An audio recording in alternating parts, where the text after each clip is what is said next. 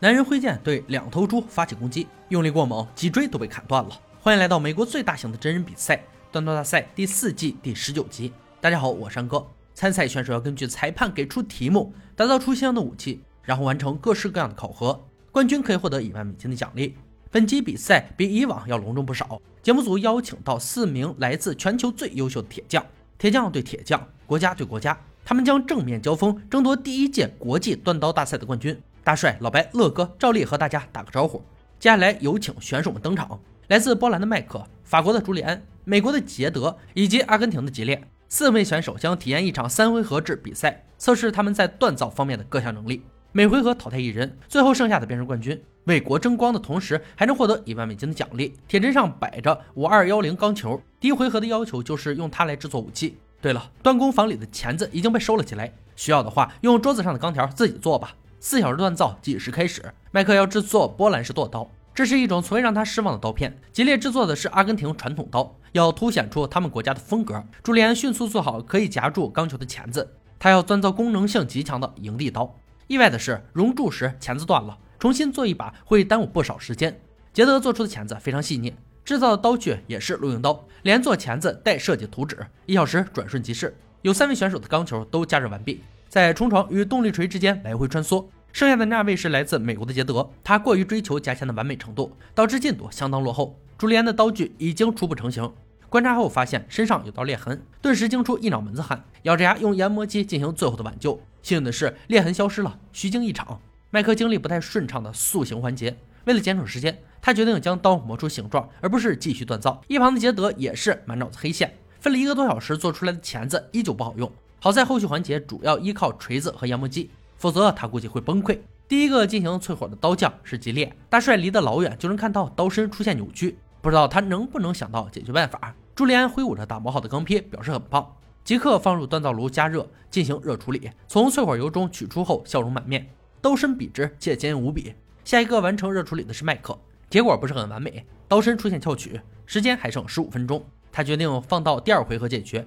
此刻所有人的目光都放在了杰德身上。他研磨完毕后，用喷灯加热。评委组非常喜欢这种热处理手法。放进淬火油，十秒倒计时也开始读起。是好是坏，都只能这样了。接下来四把作品将接受检测。首先是杰列的阿根廷传统刀，刀身很干净，很漂亮。唯一的瑕疵就是淬火导致的翘曲，总体来说还算可以。杰德的露营刀淬火手法值得学习，刀刃坚硬，刀背柔软，就像是加装了减震器。虽然靠近刀根处有些薄弱，但总体来说很不错。朱利安的露营刀挥舞起来很舒服，老白有些担心刀身与刀根平衡问题。麦克剁刀有非常好的手柄设置，不过刀背上有裂缝且看不出深度。四把刀的优劣全部摆在面前，评委组商议后做出判决：第一回合被淘汰的挑战者是麦克，结构方面的问题是不可原谅的。波兰的代表选手遗憾退场，剩下法国、美国和阿根廷选手进入第二回合。任务要求是给刀片安装把手，使其成为功能完整的武器。三小时时间计时开始。吉列最先做的是矫正刀身，朱利安也先进行研磨，争取让刀身与刀根达到更好的平衡度。相对来说，杰德要轻松不少，他只需要将刀身上的瑕疵磨掉就好。研磨环节过后，开始制作刀柄。吉列的动作很快，他采用隐藏式刀根设计，美观的同时还能更坚固。朱利安采用的是散绳编织，很考虑细节的一种刀柄，抓握舒适的，同时颜值还高。杰德选用胶木做把手材料，两片覆盖式将刀根包裹其中。做完这些，时间基本就用的差不多了。裁判的十秒倒计时响起，三位刀匠的手艺如何？光看可不行。迎来我们最喜欢的环节——刀具测试。首先是大帅负责的强度测试，他要用刀子在这块木头上砍十下，一把合格的武器能够承受住这样的冲击。朱利安的营地刀先来，握紧把手，迅速在木头上砍下十次，连绵不绝的攻击让木头出现一个大豁口，刀刃上一点瑕疵都没有。刀柄很硌手，让大帅不太舒服。下一个是杰德的露营刀，可以看到他的刀很轻便，但威力上可是毫不逊色。刀刃同样是完美无瑕，刀背如果再圆滑一点就更完美了。最后的是吉列的传统刀，大帅奋力挥砍至一半出现麻烦，整个从刀根上下来了，原因是没有用到足够的环氧树脂，固定刀柄的小木栓也发生断裂，传统刀在操作上出现灾难性的故障。测试到此为止，阿根廷的代表选手吉列遗憾出局，他锻造出来的刀无可挑剔，手柄方面还需要多做工作。恭喜朱利安与杰德轻松进入决赛，这或许是法国与美国有史以来的第一次国际竞争。开个玩笑，两位代表各自国家的选手想证明自己更强，就需要做出节目组给出的历史标志性武器——军官佩剑。这种剑最初是在英国，在18世纪的战争中，与法国和美国军官中流行起来。作为英国官方的步兵剑，其锐利的剑刃能迅速穿刺敌人的防线。剑柄设计有装饰性的五球护手，是世界上最具吸引力也是最致命的冷兵器之一。这回合的要求是复刻出军官佩剑的可使用版本。五天的时间回家锻造，计时开始。作为自己国家的代表，能进入决赛，让两位挑战者压力都很大。为了做出这把剑，杰德决定锻造大马士革钢做剑身。大家都知道，这种钢制作过程非常繁琐，但钢坯的硬度绝对能够胜任常见要求。朱利安这边进展也很快，欢快的锤击声和歌声中，剑坯缓缓成型。不得不说，这位法国刀匠的心态是真好。杰德用两天时间完成锻钢与塑形，第三天进行细节打磨与热处理。一把武器的好坏，大部分取决于淬火。杰德略带紧张地从淬火槽中取出长剑，有些糟糕，整个剑身是弯曲的。他立刻进行二次淬火，但结果不怎么样，可能需要重新来过了。与此同时，朱利安也完成淬火环节，同样的，他的剑身也出现翘曲。二次淬火后依然不行，三次过后，朱利安做出决定，重新开始。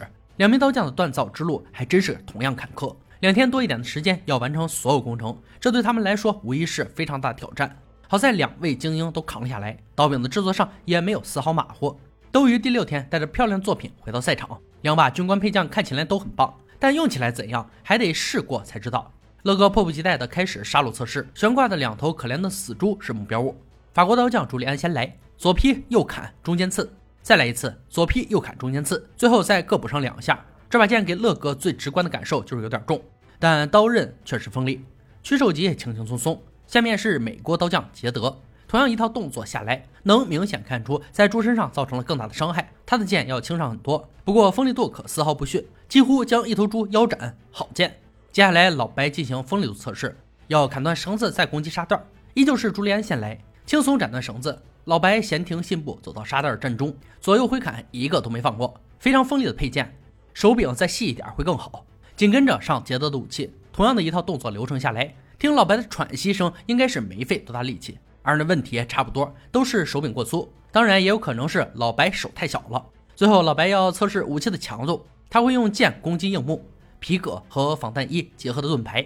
朱利安打头阵，先刺再砍。老白用力很足，剑身剑尖都没问题，手柄也非常稳固。杰德的配件压轴登场，测试的动作是一样的，得到结果也是一样的，坚韧依旧锋利。剑身依旧笔直。三轮测试结束，两把配件都达到了评委组的要求。